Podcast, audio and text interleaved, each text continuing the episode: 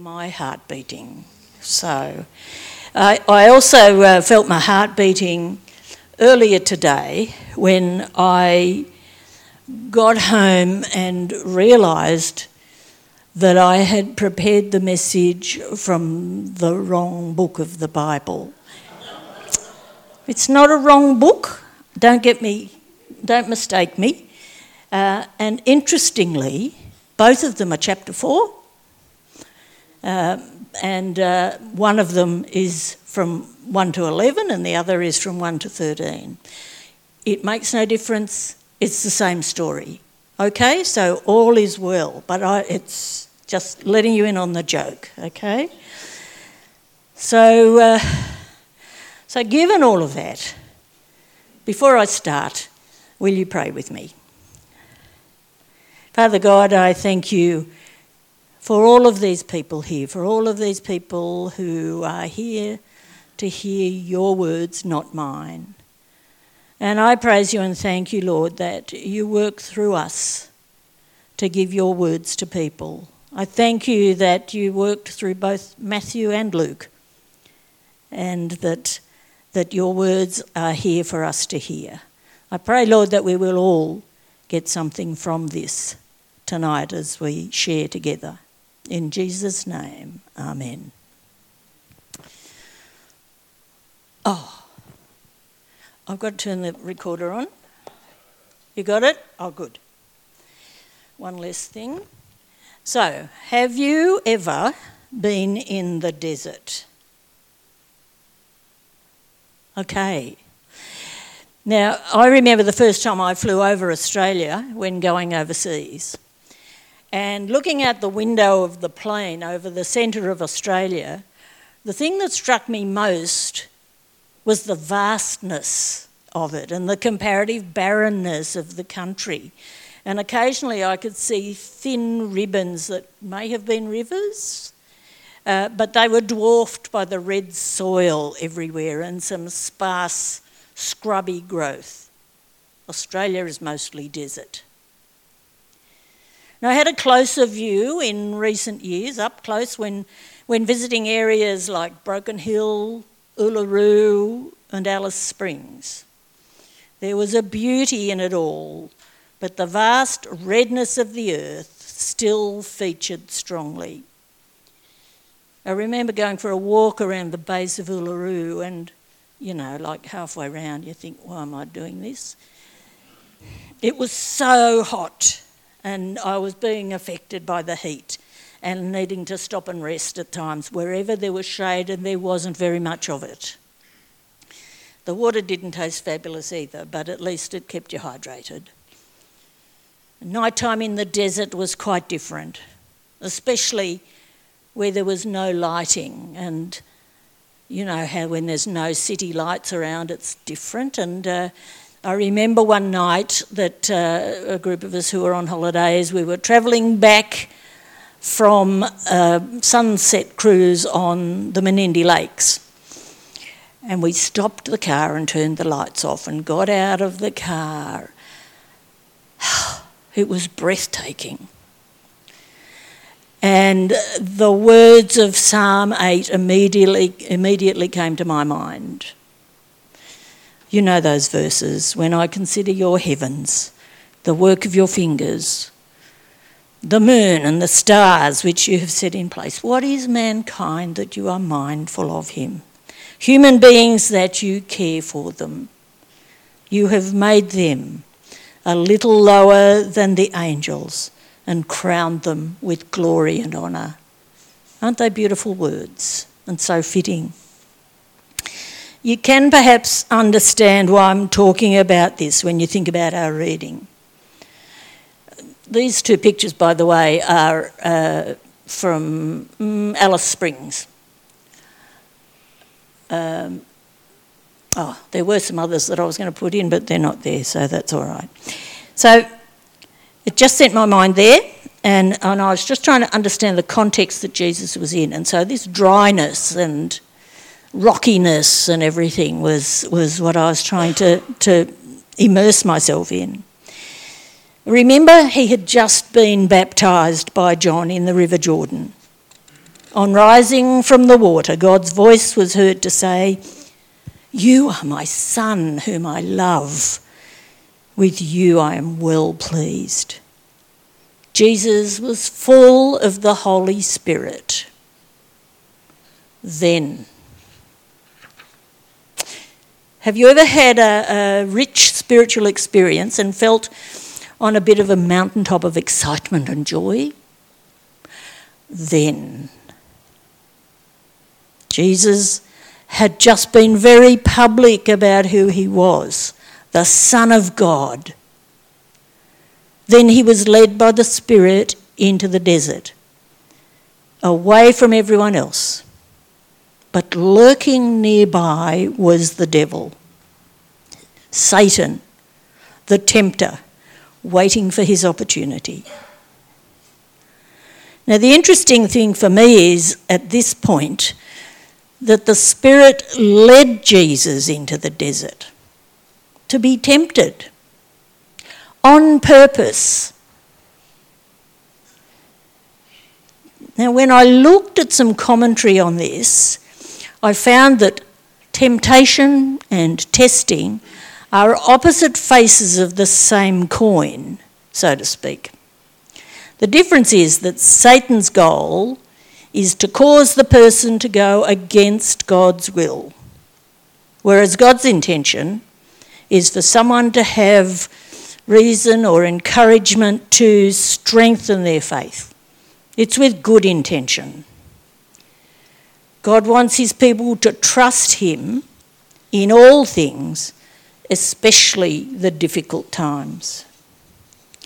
Now, as I said, Jesus had just been declared publicly as the much loved Son of God. This was the beginning of his public ministry. It wasn't unusual to take time out to fast and focus on God.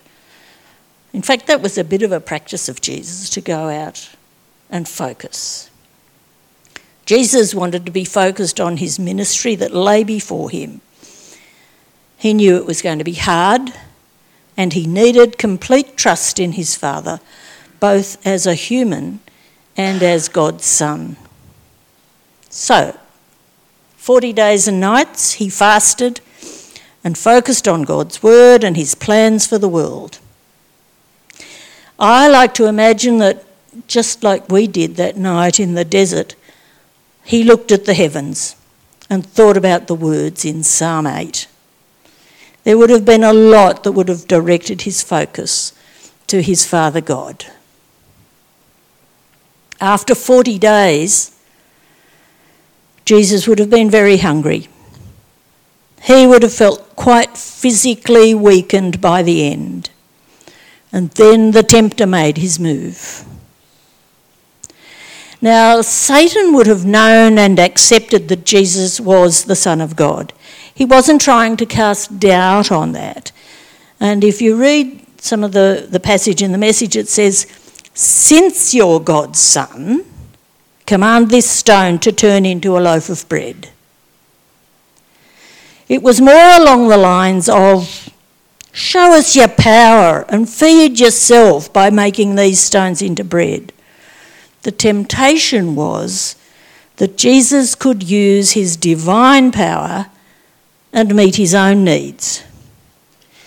We know that he did have the power to perform a miracle like that because later in his ministry he fed thousands, tens of thousands, with next to nothing. On this occasion, the test was whether he would, as a human, rely only on God for his needs. Now, in this context, Jesus needed to be fully human. This is to show us that it is possible to resist temptation and be fully within God's will. This is the part where Jesus was just like one of us. There are also some links here back to the Old Testament. And I love it when there are links back to the Old Testament because it joins it all up. The quotes Jesus uses to counter Satan are from the Old Testament, especially Deuteronomy. Jesus answered, It is written, Man shall not live on bread alone, but on every word that comes from the mouth of God. You may remember that Deuteronomy is the fifth book of the Bible and tells of the time when the Israelites were preparing to enter the promised land after 40 years of wandering in the desert. Now that sounds a bit similar, doesn't it? 40 years, 40 days. Hmm, a bit of a parallel. Most of the people needed reminding of their history and God's commands. They needed reminding of God's continuing provision for them over those years. And in Deuteronomy 8, we read, Be careful to follow every command I am giving you today, so that you may live and increase and may enter and possess the land that the Lord promised on oath to your ancestors. Remember how the Lord your God led you all the way in the wilderness these 40 years to humble and test you in order to know what was in your heart, whether or not you would keep his commands. He humbled you, causing you to hunger, and then feeding you with manna, which neither you nor your ancestors had known, to teach you that man does not live on bread alone, but on every word that comes from the mouth of the Lord. So, the core of this test is Jesus' personal trust in the Father's leading and provision for him. Jesus quotes from that passage, and Satan leaves that temptation to go on to another. I'd like you to give some thought to what's influencing you to trust only in yourself and your own abilities and not in God.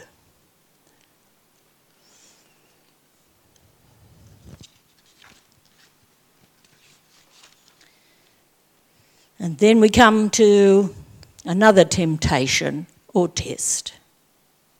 Now, what's this all about?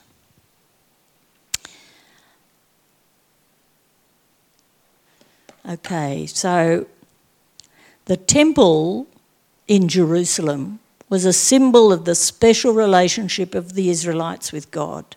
It was a national symbol. The original temple had been built by Solomon, David's son, it was a home for the Ark of the Covenant where the stones of the Ten Commandments were kept. It also became a place for gathering of the people and later as a place of sacrifice for the people. Various conquerors damaged and pillaged the temple and it was rebuilt twice. The story of the temple in Jerusalem is a message in itself. In fact, I think Steve gave that message some time ago. So I won't go into too much detail. Suffice it to say, it was a centre of worship and national identity.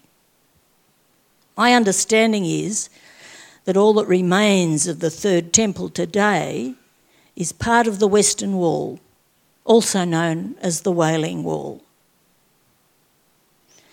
So, this temptation involves taking Jesus to the representative central focus point of the national identity. And you can see in that, that uh, representation there that there's a high point, and imagine, imagine that that's where Satan took him. Up on the highest point of the temple, he would certainly attract the attention of the crowds. It was almost like Satan saying, You'll draw a big crowd here, Jesus. And if you throw yourself off here, you'll have the whole nation following you. It will be a great place for showing God's power when He sends His angels to keep you from harm when you fall. Easy. Again, the temptation is about taking the easy way and not the way God planned. It's also about Let's see if he really is your father. Test his love for you and show everyone how powerful you are.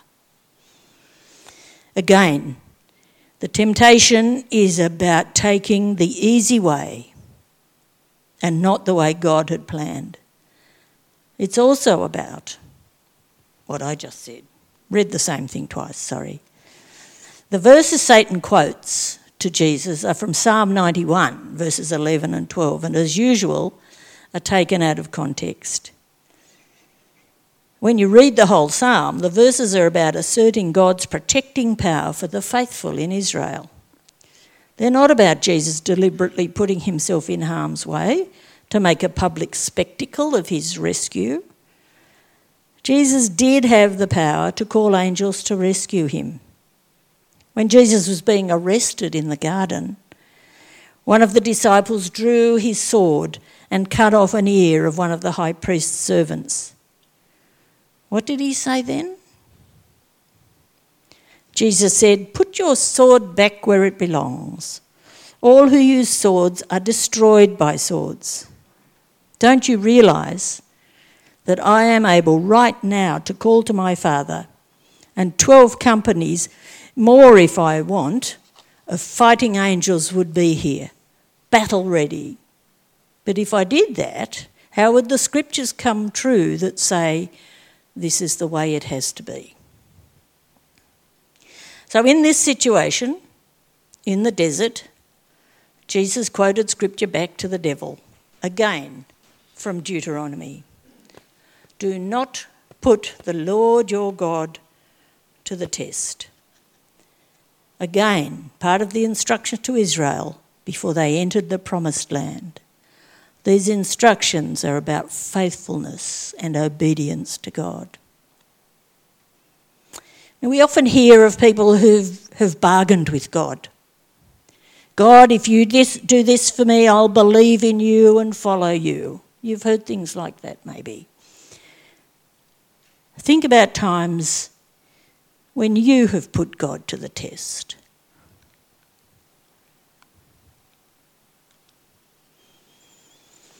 The devil's never one to give up. He looks for times when people are vulnerable and makes every effort to be a negative influence. Jesus has been fasting for 40 days in the desert. He was in a weakened state physically. He'd been led into the desert for fasting as part of his preparation for commencing his public ministry the purpose of which is to gather all the nations into God's kingdom. He knows that this will mean the ultimate sacrifice on, on his part. He knows the journey to his sacrifice will not be easy. Satan knows that too. Hence this temptation. He takes Jesus up to a high mountain and shows him all the kingdoms of the world and their splendour. He offers them to him. But wait, there's a catch. The only stipulation is that Jesus must bow down and worship Satan. Basically, Satan wants Jesus to recognise him as God. He wants the world to bow down to him. It's like, have I got a deal for you? No need to worry about the sacrifice. Here it is a done deal. Easy. Despite his weakness and hunger, and maybe even dreading what he knew had to come, Jesus, the man, stood up to Satan once again in Matthew's Gospel, he said, Away from me, Satan, for it is written, Worship the Lord your God and serve him only. I like the way the message uh, puts those verses. It says, Jesus' refusal was curt Beat it, Satan. He backed his rebuke with a third quotation from Deuteronomy Worship the Lord your God and only him. Serve him with absolute single mindedness. The test was over, the devil left. And in his place, angels, angels came and took care of Jesus' needs. The angels were there for him after all, but according to his need, not some trick. Have you ever been offered an easy way out of something that you really know you should do? What's been the ultimate cost to you or others? What would you have liked to, to have done differently? So, what's the point of considering all of this? We understand that Jesus was both human and divine. He was equal with God, and at the same time, he was fully human. God acknowledged Jesus' divinity at his baptism. This is my Son, whom I love. With him I am well pleased. As the Spirit led him into the wilderness, he was fully human. In all that happened to him with Satan, Jesus responded as a human. He didn't use any of the divine power that he could have. He used the strength of Scripture to defeat the devil. He was fully human, just like me and you.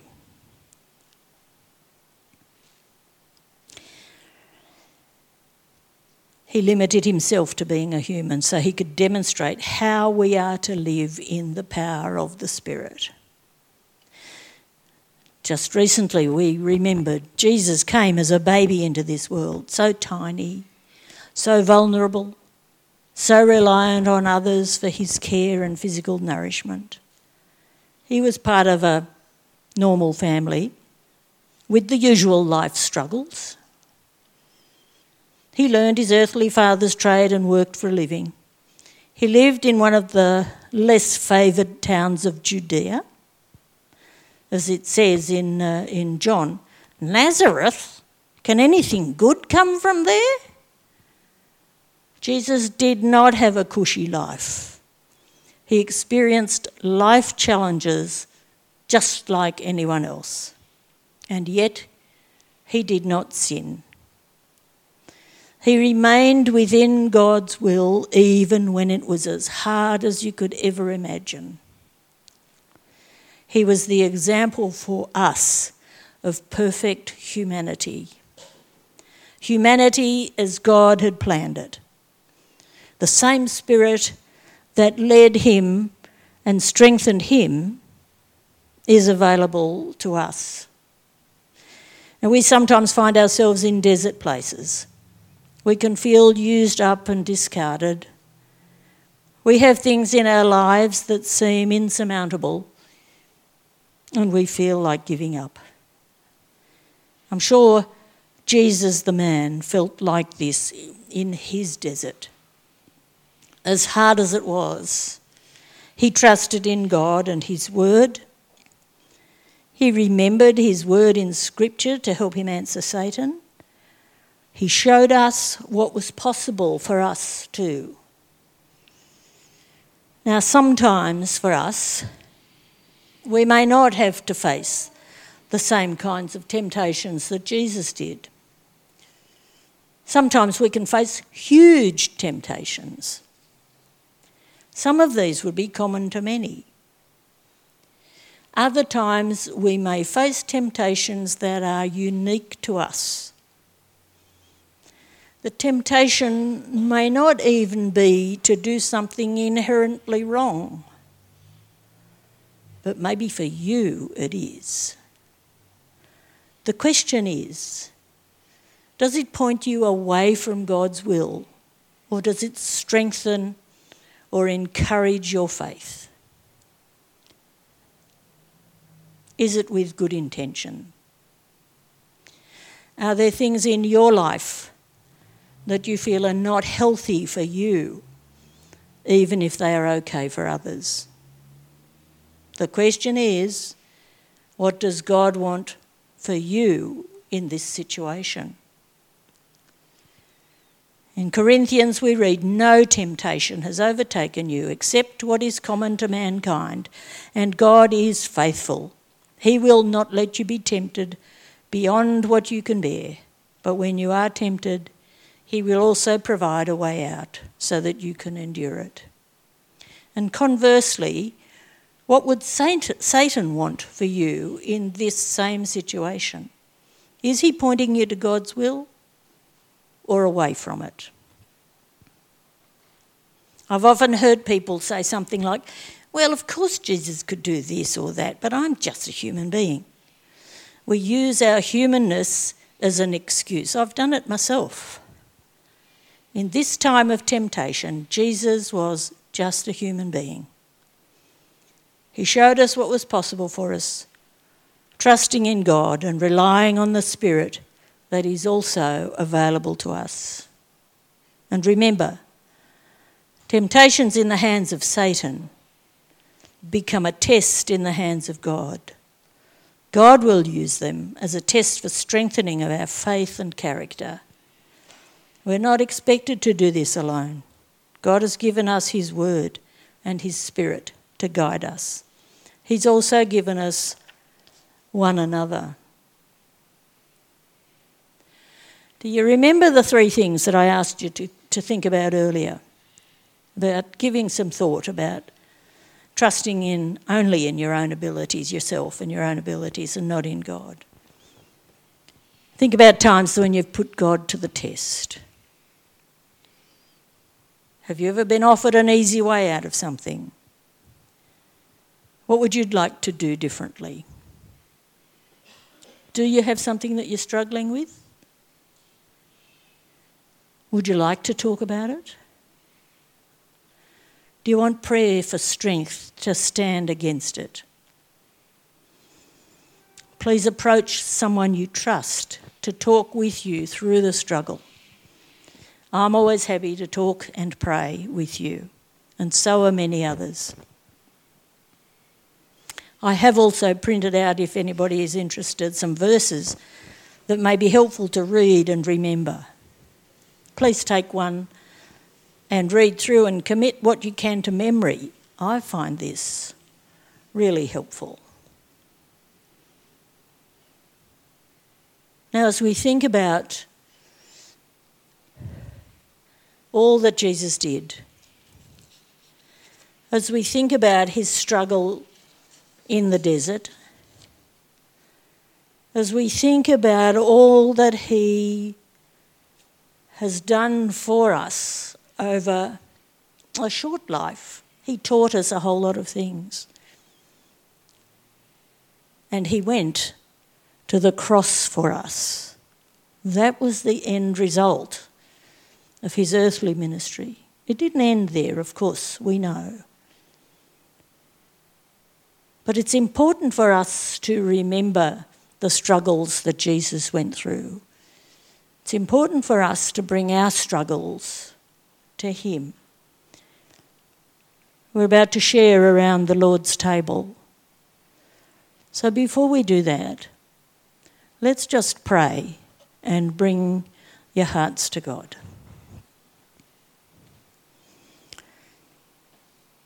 Father, we thank you for these words that tell us about your struggle against temptation. Lord, we struggle many times in our lives. Lord, you know our hearts, you know our minds. As we come around this table of remembrance, Help us to give up to you those things that are troubling us. Help us to seek the help that we need. And Lord, in the strength of your Spirit, help us to overcome. Lord, bless us now as we share in remembrance around your table. In Jesus' name, Amen.